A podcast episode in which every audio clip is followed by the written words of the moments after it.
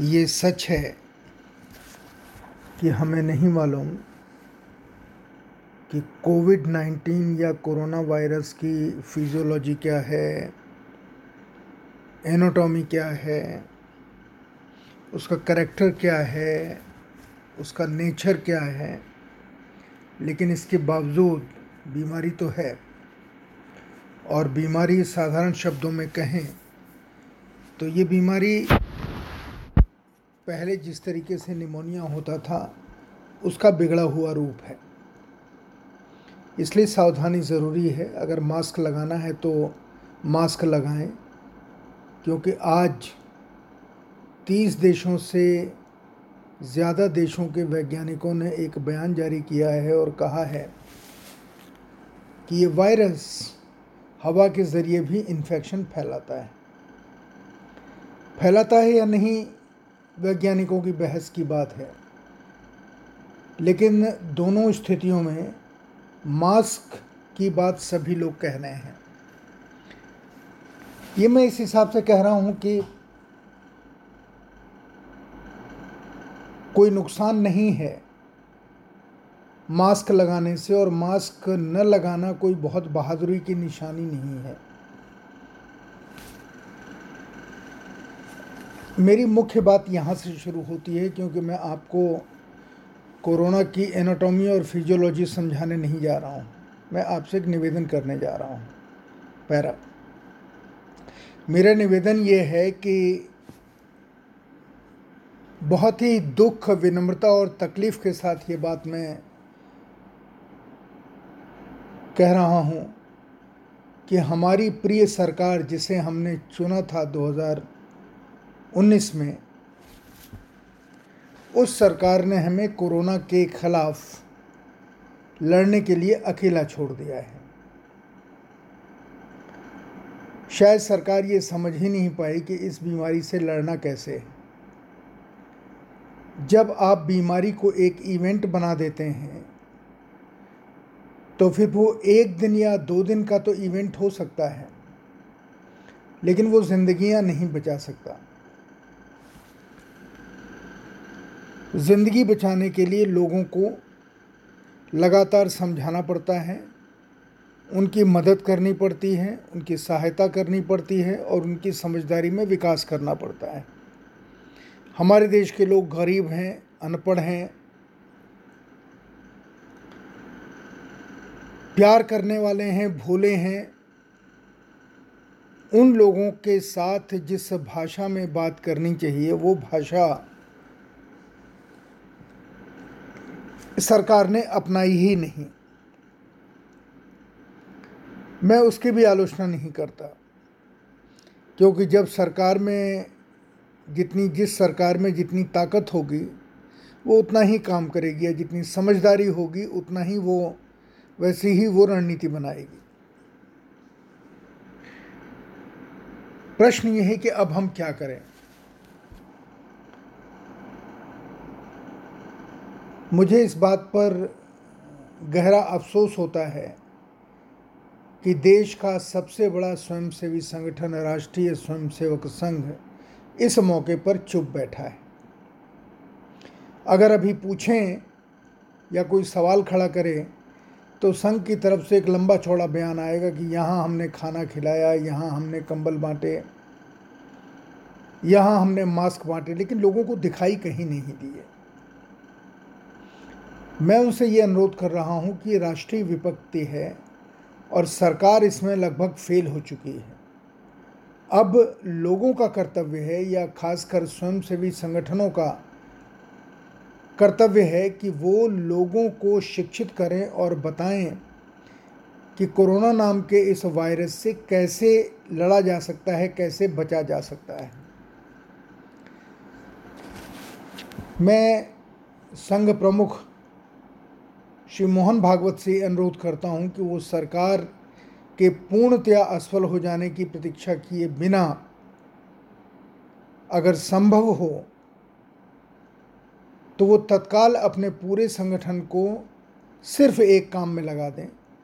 भारत की जनता को समझाएँ कि उन्हें क्या क्या करना चाहिए। इसमें एक भी पैसा खर्च नहीं होगा, सिर्फ़ लोगों को खासकर संघ के लोगों को दरवाजे दरवाजे जाना पड़ेगा। आज आप राजनीति छोड़ दीजिए कि आप भारतीय जनता पार्टी के पक्ष में लोगों का दिमाग मोड़ेंगे या उनके विरोध में मोड़ेंगे, प्रश्न वो है ही नहीं। प्रश्न है लोगों की जान बचाने का। इसलिए मैं श्री मोहन भागवत से कहता हूँ कि तत्काल वो सारे स्वयं सेवकों से जो संघ से जुड़े हुए हैं, ये अनुरोध करें कि वो एक एक घर में जाएँ और लोगों को बतलाएँ कि उन्हें इस बीमारी से बचने के लिए क्या क्या सावधानियाँ बरतनी चाहिए। वो चाहे हाथ धोना हो, चाहे मास्क लगाना हो, चाहे झुंड में न निकलना हो सवेरे सब्ज़ी मंडी खुलते ही लोग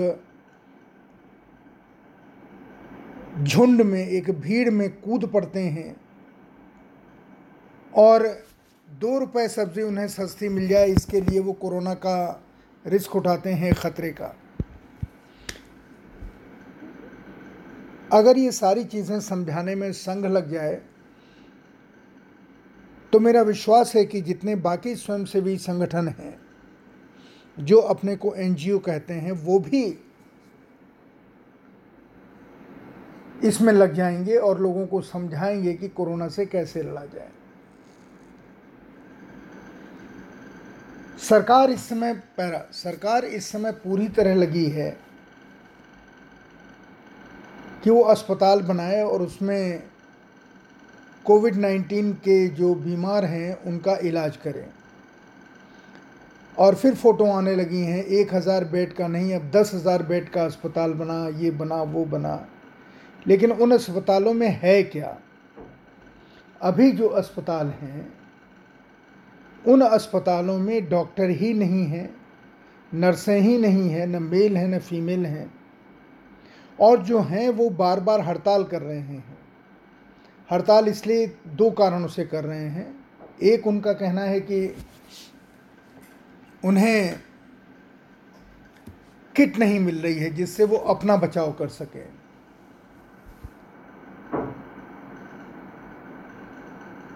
उनके पास मास्क नहीं है, उनके पास ग्लव्स नहीं हैं, उनके पास पीपीई किट नहीं है, उनके पास सैनिटाइज़र नहीं है। और ये इतना बड़ा सवाल है कि अस्पताल खोलने के लिए जिन्हें हम उसमें लड़ने के लिए भेजते हैं, उन्हें हम हथियार नहीं देते। और डॉक्टरों के हथियार बहुत छोटे हैं, दवाइयाँ दूसरे स्तर पे आती हैं।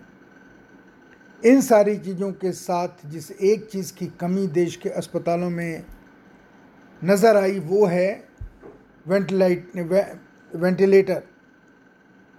और वेंटिलेटर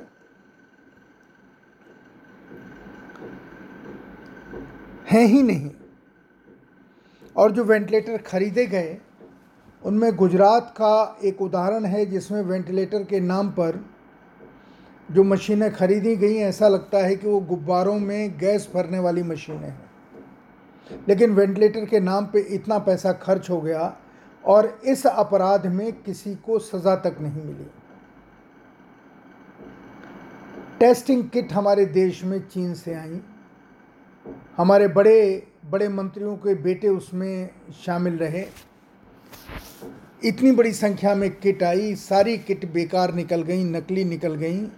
उनका कोई रिज़ल्ट ही नहीं आ रहा, उसमें भी किसी को सज़ा नहीं मिली।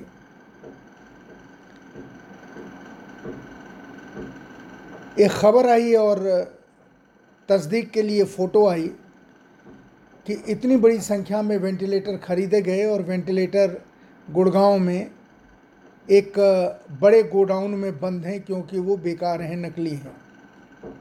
ये सारी चीज़ें सामने आ रही हैं और किसी को किसी अपराध के लिए कोई सज़ा नहीं मिल रही है, इसका मतलब है कि सरकार एक तरफ़ भ्रष्टाचार को बढ़ावा दे रही है और माफ़ कीजिएगा ये कहने के लिए। दूसरी तरफ़ वो जनता को उसके भाग्य के ऊपर छोड़ रही है। इसीलिए आज मैं स्वयंसेवी संस्थाओं से ये निवेदन करना चाहता हूँ और संघ प्रमुख से निवेदन करना चाहता हूँ कि आप आगे बढ़ें और बुनियादी समझदारी की बातें आप इस देश की जनता को बताएँ। पैरा। बुनियादी समझदारी की बातें और लोग झुंड में न निकलें या धार्मिक समारोहों में न जाएँ, इससे कितनी जानें बच सकती हैं, इसका अंदाज़ा आप लगा सकते हैं।